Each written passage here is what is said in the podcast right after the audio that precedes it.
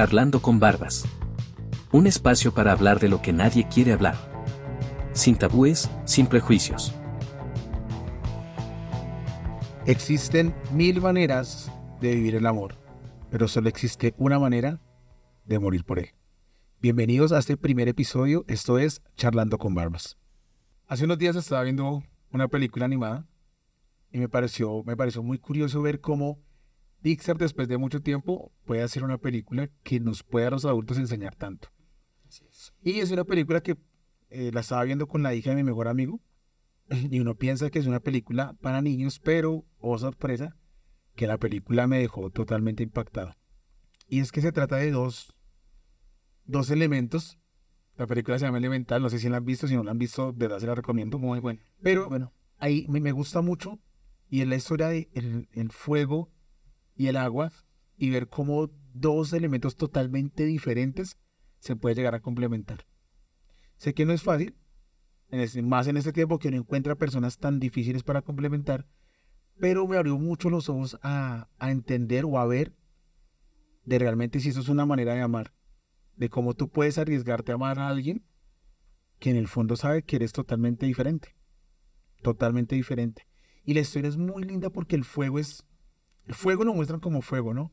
El fuego se ve rudo, se ve fuerte, se ve imponente.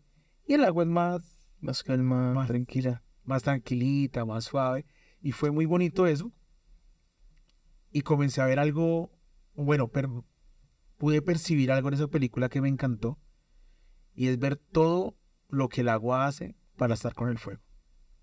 Incluso hay una escena que él le dice a ella, yo sé que hay 10.000 razones para no estar juntos, pero hay un millón de razones más para poder estar.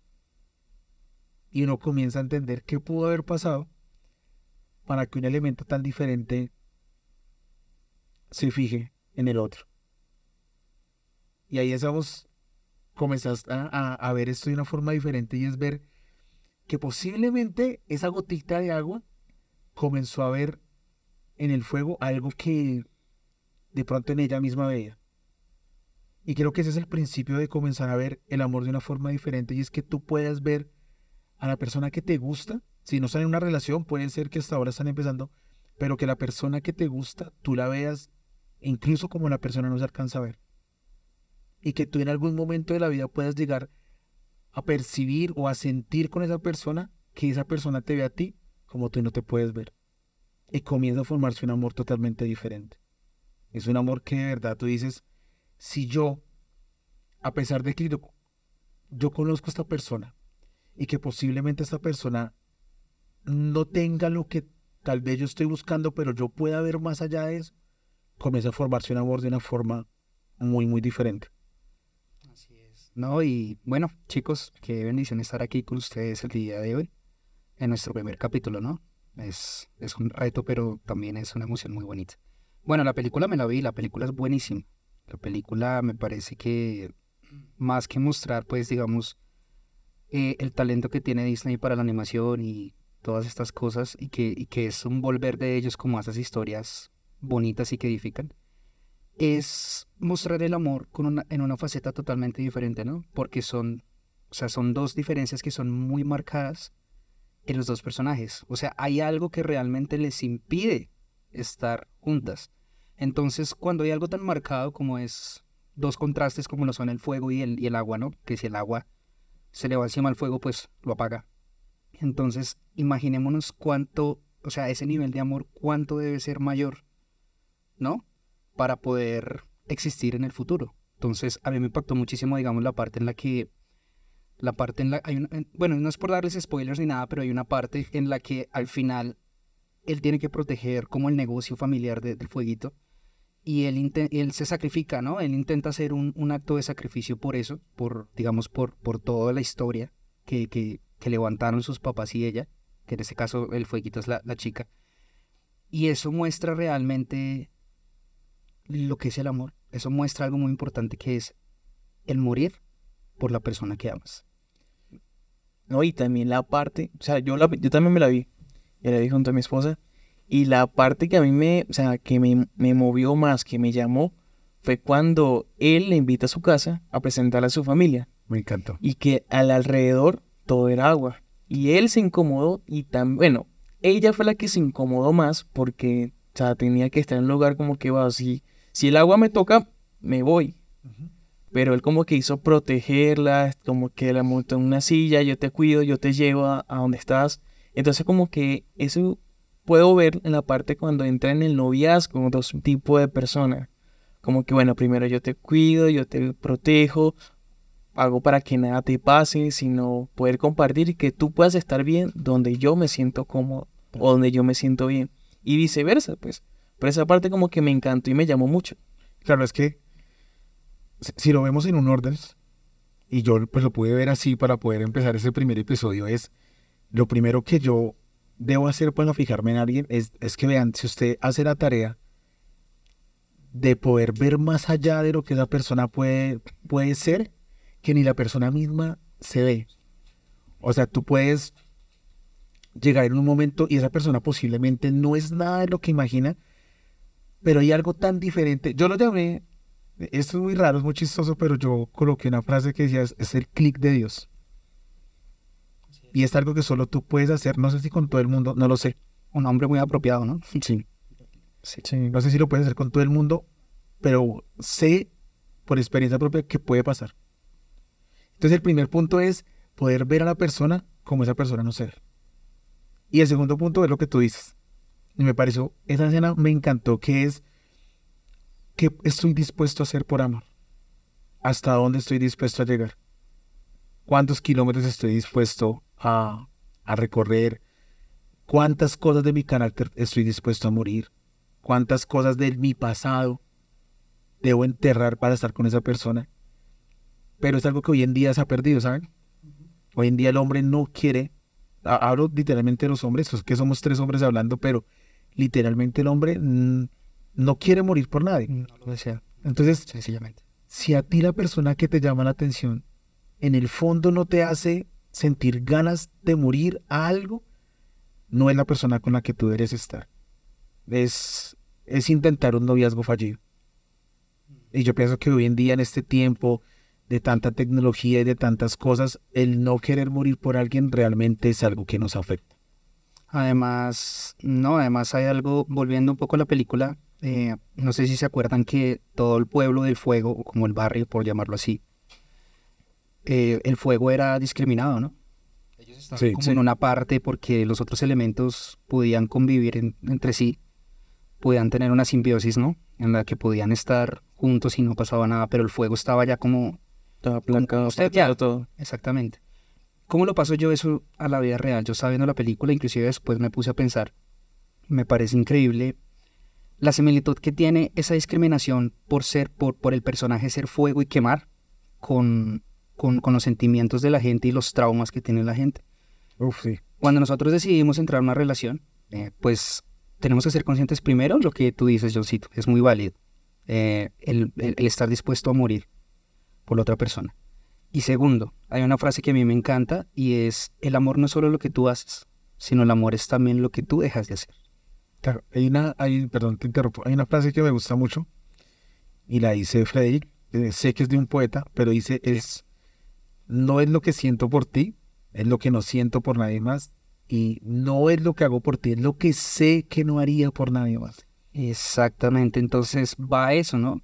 Digamos que parte del hacer, del, del sentir dentro del corazón, el hacer por otra persona, lo que no estás dispuesto a hacer por nadie más, es, como lo, como lo estábamos diciendo, ¿no? Morir a uno mismo, pero también saber que, cuáles son las consecuencias de ese, de ese morir, ¿no? Las buenas consecuencias, porque tienen muy buenas consecuencias.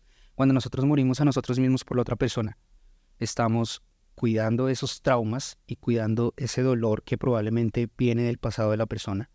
Estamos eh, cuidando el corazón y lo estamos también llevando a una, a una fase de sanidad, ¿no? Obviamente todo eso lo hace el Señor, todo eso lo hace Dios, pero cuando nosotros morimos a nosotros mismos, eliminamos todos esos roces que pueden, bueno, van a haber roces en las relaciones, ¿no? Pero digamos que no va a ser tan negativo y no va a ser como tan, tan destructivo dentro de la relación y cuidamos esos traumas que tiene la otra persona que amamos. Y los dos crecemos.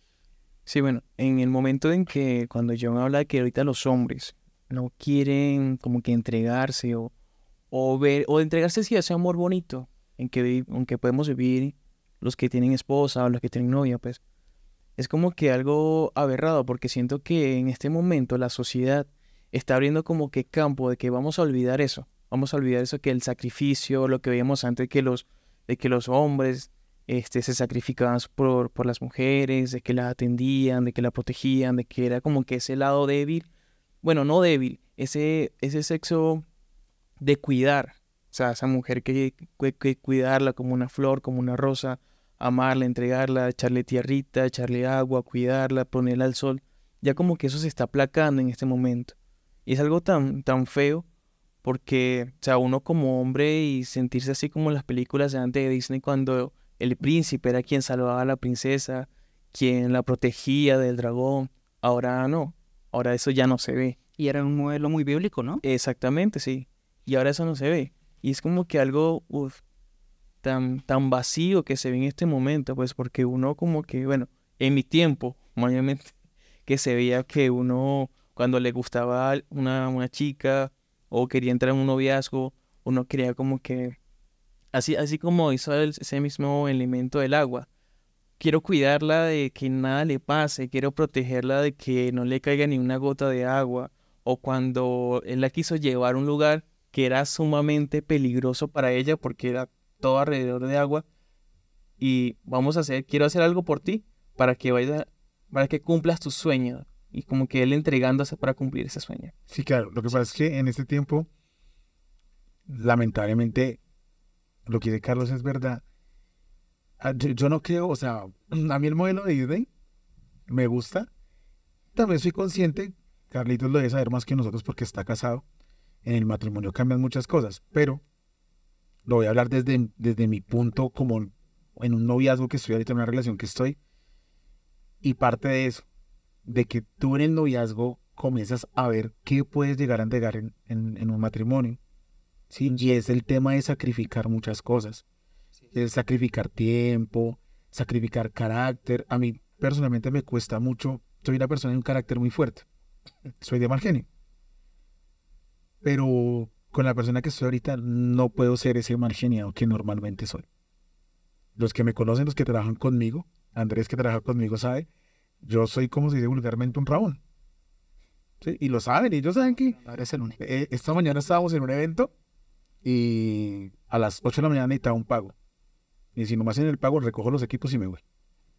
Y a ellos les dio risa porque saben que es verdad que yo lo viera. Tú estás conmigo hoy también. Así. Saben que es verdad. Pero es el tema de sacrificar las cosas. Sí, es el tema de... Para mí esa frase de un clic de Dios me marcó mucho porque yo sé que uno no hace clic con cualquier persona. Y, y no es un motivo tampoco que tengamos que buscar un clic, pero sí es un motivo para que esa persona me lleve de cierta forma a querer hacer la diferencia, ¿sí me entienden? A querer regalar unas flores, a querer a tener es- ese, esa parte varonil que no es debilidad. Conquistar a una mujer no es, una, no es debilidad, es todo lo contrario. O sea, el querer entregar una flor, una chocolatina, llevarla a un buen restaurante, decir, está bien que de vez en cuando tú pagues, sí, me gusta, no me gusta la idea, pero déjame hacer esa parte que, que es mía, que es mi, que es mi parte de hombre. Exacto. Y bueno, ahora eso es algo muy importante, ¿no? Muchas veces cuando escuchamos morir a nosotros mismos, nos vamos a los extremos, ¿no? Como que, como que digamos que la gente está muy polarizada con eso, ¿no? Morir, o sea, morir por alguien, morir por amor, no es, no, o sea, no tiene por qué ser una relación sufrida necesariamente. Sí va a haber, digamos que sí va a haber cierto nivel de, de, entrega y, y- y de morir a uno mismo, que significa eh, dejar de hacer uno muchas cosas por el bienestar del otro. Pero morir por la otra persona también es lo que tú decías, eh, Johncito, es también despertar ese lado masculino, que muchas veces, eh, y no por hablar de temas machistas ni nada, sino cuando digo masculino me refiero como, como esa actitud de cortejo, ¿no? Como esa actitud de... de Así dice el hombre. exacto, lo Que que... enamoramiento. Claro, lo que se hacía eso, Que antes se despierta, pues. las flores, los chocolates, eh, eh, que sea el hombre el que va y busca, que sea el hombre el que, el que propone, ¿no? Eso es muy, muy, muy importante. Y eso está dentro del morir, porque cuando el hombre muere a sí mismo, ah, no, yo por qué tengo que hacer eso, no, no, no, no.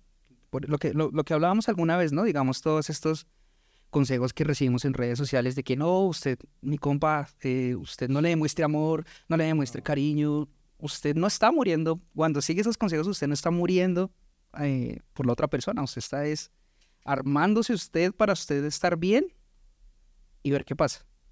Entonces eso es muy importante, lo que, lo que Josito menciona también. No, y que también si nos damos cuenta que el amor es para valientes. El amor no es para cualquier persona. A veces lo hacemos ver que sí, que cualquiera se puede enamorar o cualquiera ha tenido un enamoramiento. Se ve fácil. Pero realmente no es. Porque ¿qué es lo que realmente trata el amor? O sea, el amor es negarse a sí mismo, y realmente es un sacrificio. O sea, el amor es un sacrificio entregarlo todo por aquella persona en la que tú amas.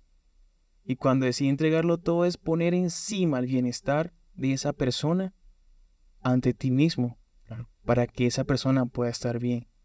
Ejemplo, en mi caso, como en lo que yo estoy casado, o sea, yo para mí y es mi felicidad, es poder darlo todo hacia mi esposa y que mi esposa pueda sonreír. Para mí eso es una felicidad en mi corazón. O sea, que yo vea a mi esposa contenta y feliz porque, no sé, porque le regalé algo o porque la estoy atendiendo, porque la estoy escuchando. A veces nosotros como hombres no, no, no, no nos da importancia o se nos hace como el, el ¿cómo se llama ese?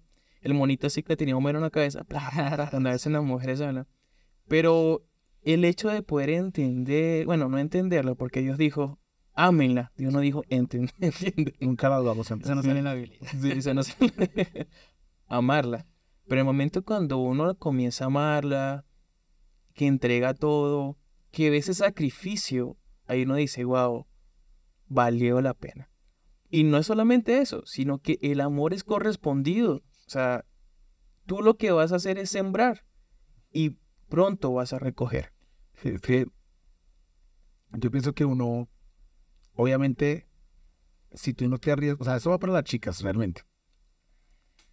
Y yo les digo a las chicas de todo corazón, los que nos pueden escuchar, si un hombre no está dispuesto a hacer tantas cosas por ustedes, de verdad no den una oportunidad. Y no es porque no se quiera, puede ser el mejor hombre ahorita y nada de eso, pero si tú llegas a la vida de alguien antes de un matrimonio, o no sé, mientras en el proceso, si tú llegas a la vida de alguien, que sea para ayudar a esa persona a crecer. Sí, que sea para llegar a restaurar, que sea para llegar a sanar, que sea para llegar hacer que esa persona vea lo que ni siquiera ella misma nunca ha visto. Entonces, es, todo es un tema de estar cultivando, cultivando lo que vas a recoger en un momento. Obviamente en el matrimonio ya cambia la historia. Yo sé que el matrimonio es una historia totalmente diferente pero para llegar antes de casarme, yo tengo que ver, o la mujer tiene que ver, este, este hombre hasta dónde puede llegar por mí. Y tú como hombre no te puedes botar de cabeza si esa persona no te está dando algo eh, que sea recíproco. Sí, tú no te vas a arriesgar a jugar toda toda cuando, cuando no es recíproco. A mí me pasó algo muy bonito y es que antes de empezar mi relación, yo le había pedido a Dios que no quería enamorarme de nadie que no, de pronto es una oración muy cruel, de verdad, pero fue, es más, esa oración la hice en este cuarto. Me acuerdo muy bien. Y le dije, yo no me quiero enamorar de nadie, no quiero sentir amor. Ahora mismo. ahora. ahora. pero pasó algo y es que eh, el día de mis cumpleaños eh, tuvo un detalle que de pronto pues, nunca lo había recibido y me invitaron a comer a un lugar muy chévere y eso marcó la diferencia. Eso fue como, como decir, yo sé que aquí puedo llegar a entregar todo y sé que lo va a recibir. No, Johncito, pero tú lo estás entregando todo si te vas dos horas diarias a Soachar tres días a la semana. Bueno, eso es un sacrificio. Eso, eso es amor negado, muchachos. Aprendan aquí. bueno, e, eso es otra cosa que, que lo puedo decir con testimonio. Porque sé que, que muchos hombres no lo harían. No, quedarse dos horas para llevarla a su casa y regresarse. No, mi hijo. Santiguarse, santiguarse. pero, pero vean que eso ha sido de lo que más ha marcado la vida de, de mi novia ahorita.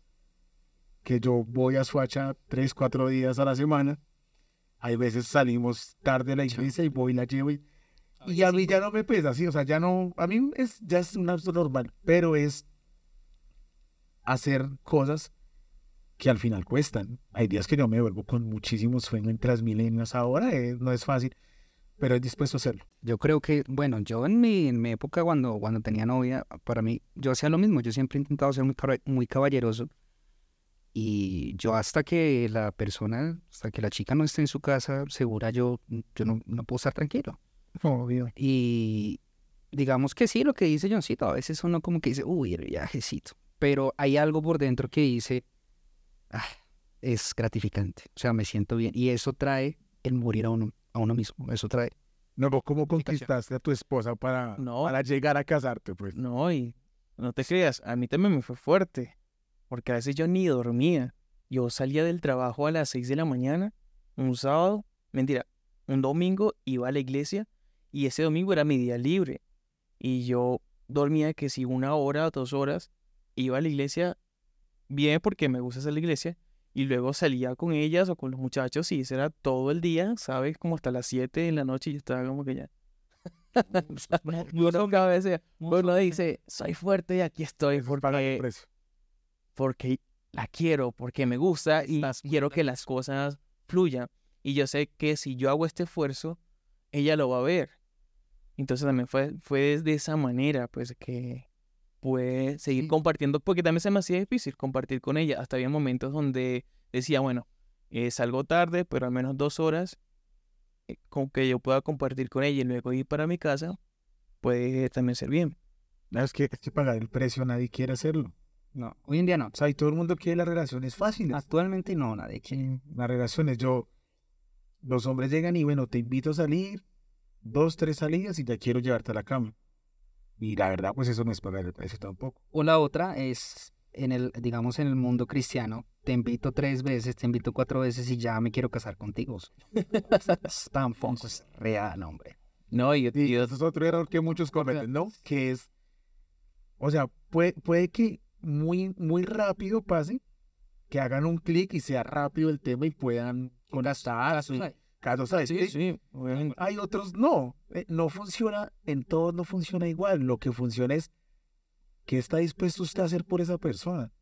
Lo que funciona es qué precio voy a pagar y qué sacrificio voy a hacer por la persona. No, y otra cosa. O sea, primero, yo voté por filtros. Yo filtré mi relación. Mi esposa, antes de ser mi esposa, cuando era mi novia, yo filtré esa relación.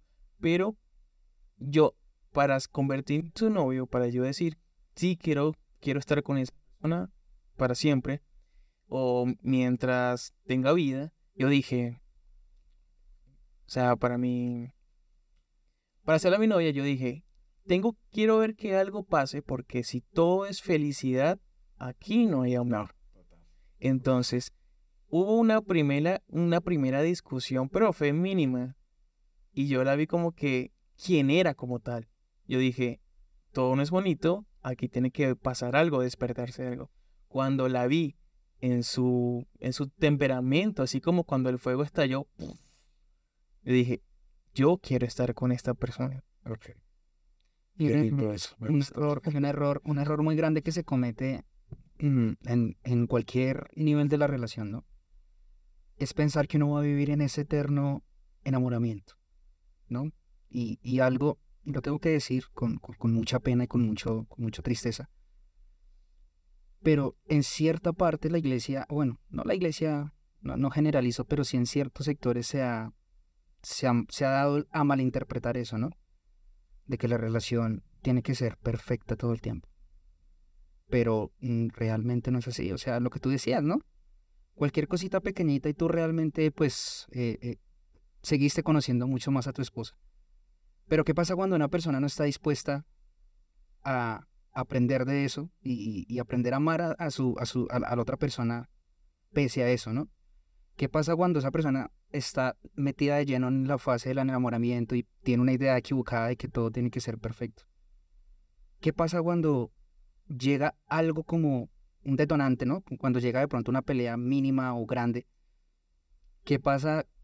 O sea, ¿qué pasa con esa persona? ¿Qué pasa con ese tipo de relaciones? Lo que pasa es que, bueno, te puedo Sí, sí, sí. Sí. Yo sé que muchos dicen que la, la temporada del enamoramiento dura un- un- unos meses, pero yo pienso que va en uno que no dure pocos meses.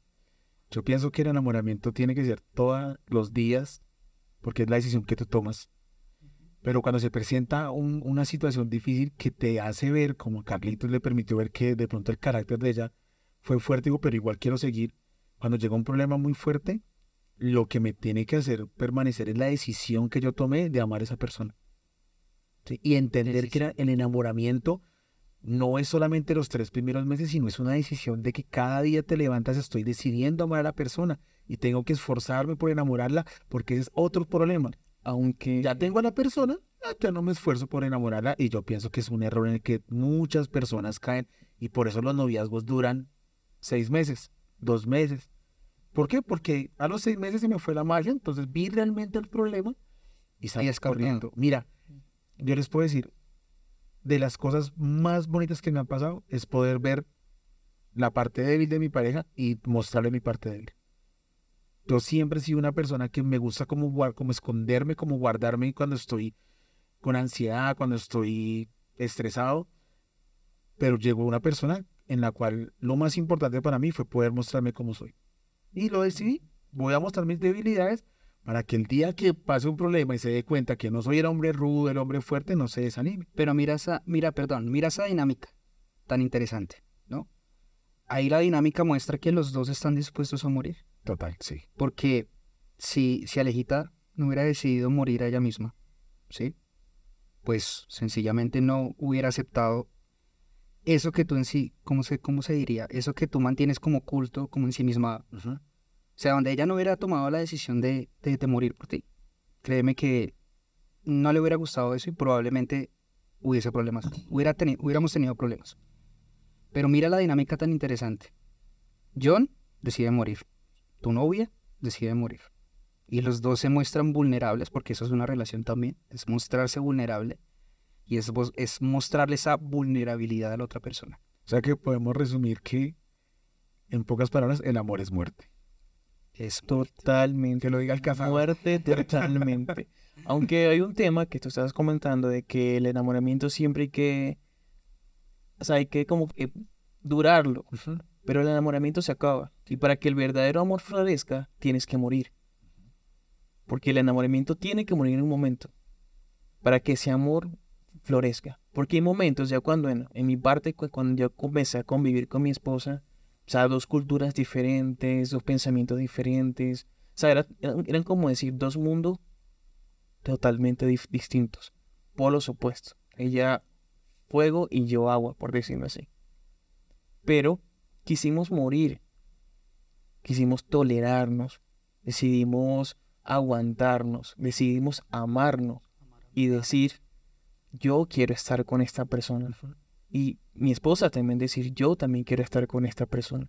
Y esto tiene que funcionar. Obviamente no va a funcionar por nuestras fuerzas, porque si es por nuestras fuerzas, todo va a acabar.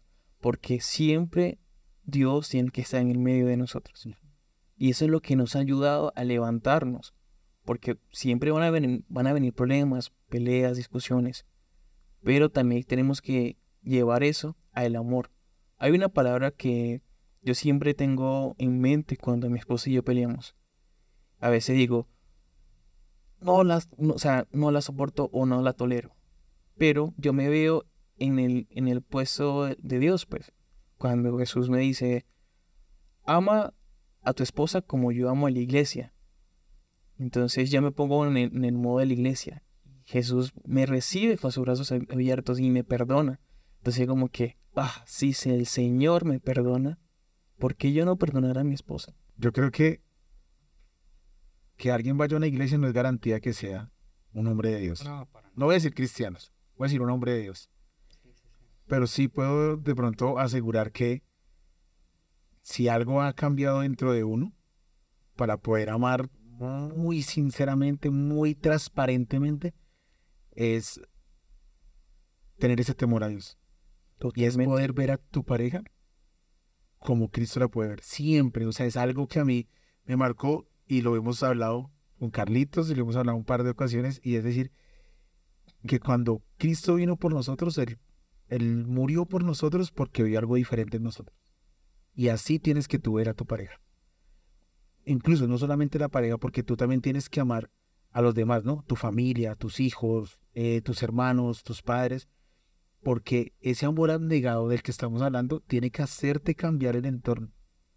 Tiene que, o sea, no es solamente con una persona, no, porque estaríamos teniendo un ídolo de esa persona. Es impactar, el, impactar alrededor, que la gente No, diga. tiene no que es- incomodarte totalmente. Total. No es solamente lo que, lo que yo puedo sentir por mi pareja, sino lo que me lleva a ser mi pareja con, con el entorno en el que estoy.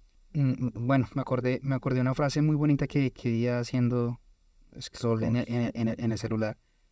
Y me impactó, me impactó bastante, ¿no? Y es, como es que dice la frase? Dice, bueno, tu relación de pareja va a ser estable o va a ser muy bonita cuando tú seas capaz de darle a la persona que amas el mismo nivel de gracia que Jesús te da todos los días a ti. Y esa vaina a mí me, o sea, yo cuando leí eso, me, pues me impactó mucho porque me puse a pensar yo cuántas embarradas he tenido, que mucha gente conoce y que solo Dios conoce, y aún así Él me sigue amando. Entonces, ¿por qué nosotros no tenemos que hacer eso también práctico con, como tú decías, ¿no? No solo con nuestra pareja, eh, sino también con la, con la gente que, que, está alrededor.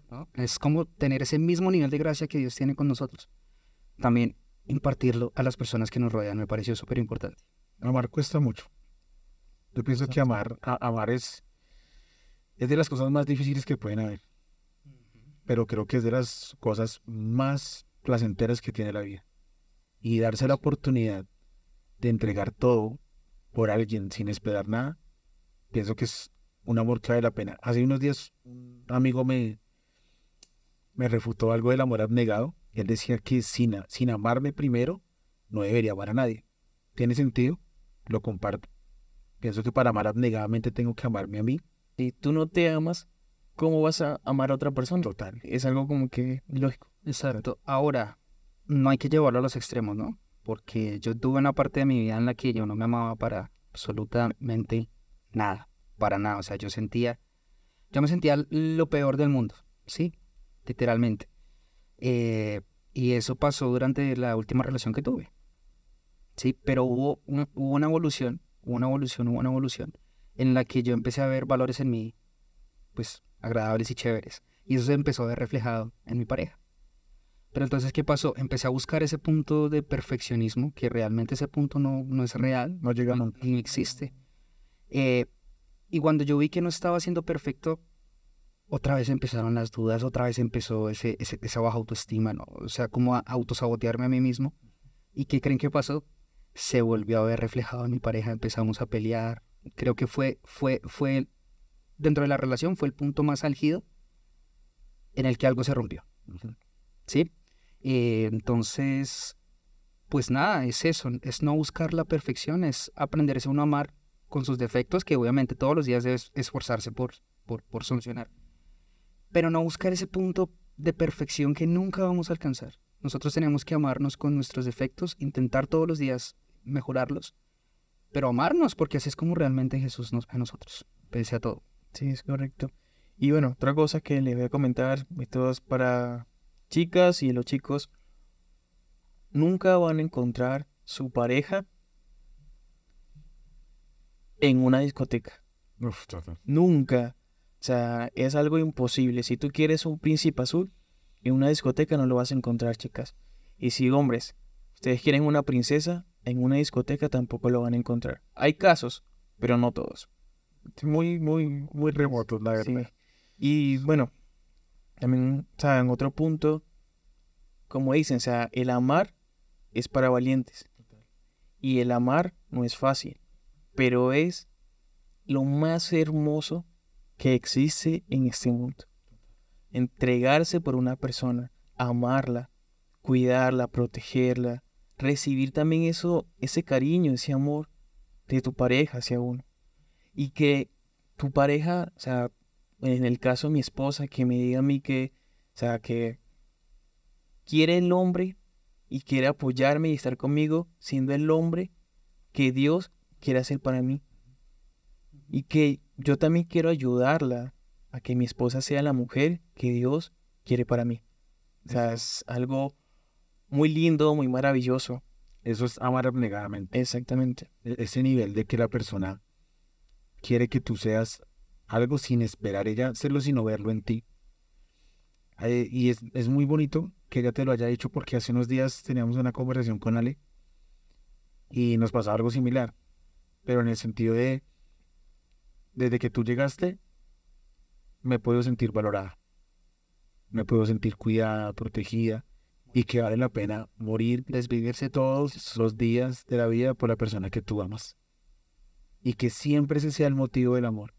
El de estar dispuesto a morir, a darlo todo sin esperar nada de esa persona. Y no tirar la toalla. por ejemplo, los que nos están viendo o escuchando, piensen en Jesús, busquen a sus parejas dentro de Jesús. Jesús es el modelo perfecto, Jesús es el modelo por excelencia de lo que es morir abnegadamente. A mí me encanta esa parte en, la, en el relato bíblico en la que Jesús tenía lágrimas como si fueran de sangre. Y él estaba muy triste en el Getsemaní y él decía, Señor, que se haga tu voluntad. Si es, si es posible, pasa de mí esta copa pero si no, que se haga tu voluntad. Y se cumplió la voluntad de Jesús. Y Él murió por nosotros. Entonces, busquen un hombre que haga lo mismo. O, o hombres que nos están escuchando, busquen también una mujer que haga lo mismo. Que sea capaz de, de negarse, que sea capaz de morir. Pero como decía Carlos, que me pareció una punta impresionante. No lo van a encontrar, no van a encontrar a su pareja en una discoteca, ni siquiera muchas veces en una iglesia, ¿sí? O sea, no la van a encontrar en, en otra parte que no sea dentro de Cristo, dentro de la manera de actuar de Jesús. Entonces es muy importante que, que, que, que empiecen desde ahora a pensar de esa manera y a filtrar. Comenzar a conocer a las personas es lo más importante, porque a veces nos dejamos llevar por una, una cara bonita, una billetera, un buen trabajo, eh, por ser extranjero o, es- eh, o sea, etcétera, de personas que Son superficiales. Exactamente. Pero cuando uno ve realmente el corazón, ahí es donde dice, ¿será que invierto o me echo hacia atrás? Entonces, para cerrar este primer episodio, quiero decirle a los que nos pueden ver, los que nos pueden escuchar, que lo más importante de la vida en una relación es que esa persona te motive a ser mejor y te motive a morir a ti mismo por amor. Me despido de ustedes. Gracias por estar acá. De verdad, hoy fue muy placentero estar con Un ustedes. placer. Aquellos que están viendo este primer episodio, esto es Charlando con Barbas, sin prejuicios, sin tapujos y por favor síganos para ver más temas que muchos no quieren hablar, pero que todos lo piensan. Nos vemos en un próximo capítulo.